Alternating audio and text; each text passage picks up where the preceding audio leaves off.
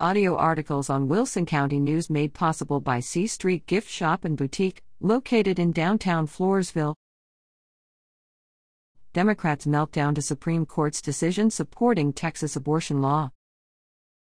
The Democrats are having a meltdown over the Supreme Court's decision to let the Texas law that limits abortion stand, and they are threatening actions that show they either don't understand about the Constitution or they don't care about it. The Texas law was passed by the state legislature and signed by Governor Greg Abbott. Citizens elected the governor and a clear majority of the state legislature to represent their views, including their view on abortion. However, liberal slash leftist Democrats want to overturn or ignore the law. President Biden has directed White House legal and policy officials to research ways for federal agencies to oppose the law. Never mind about respecting the will of the people of Texas.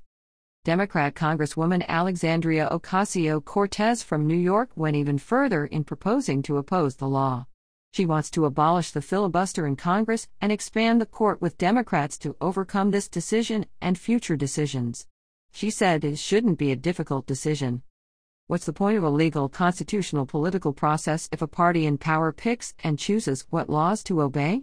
Unfortunately, Democrats have shown their disrespect for immigration laws by creating sanctuaries for illegal aliens. Now they are encouraging a disregard for the Texas law and the Supreme Court.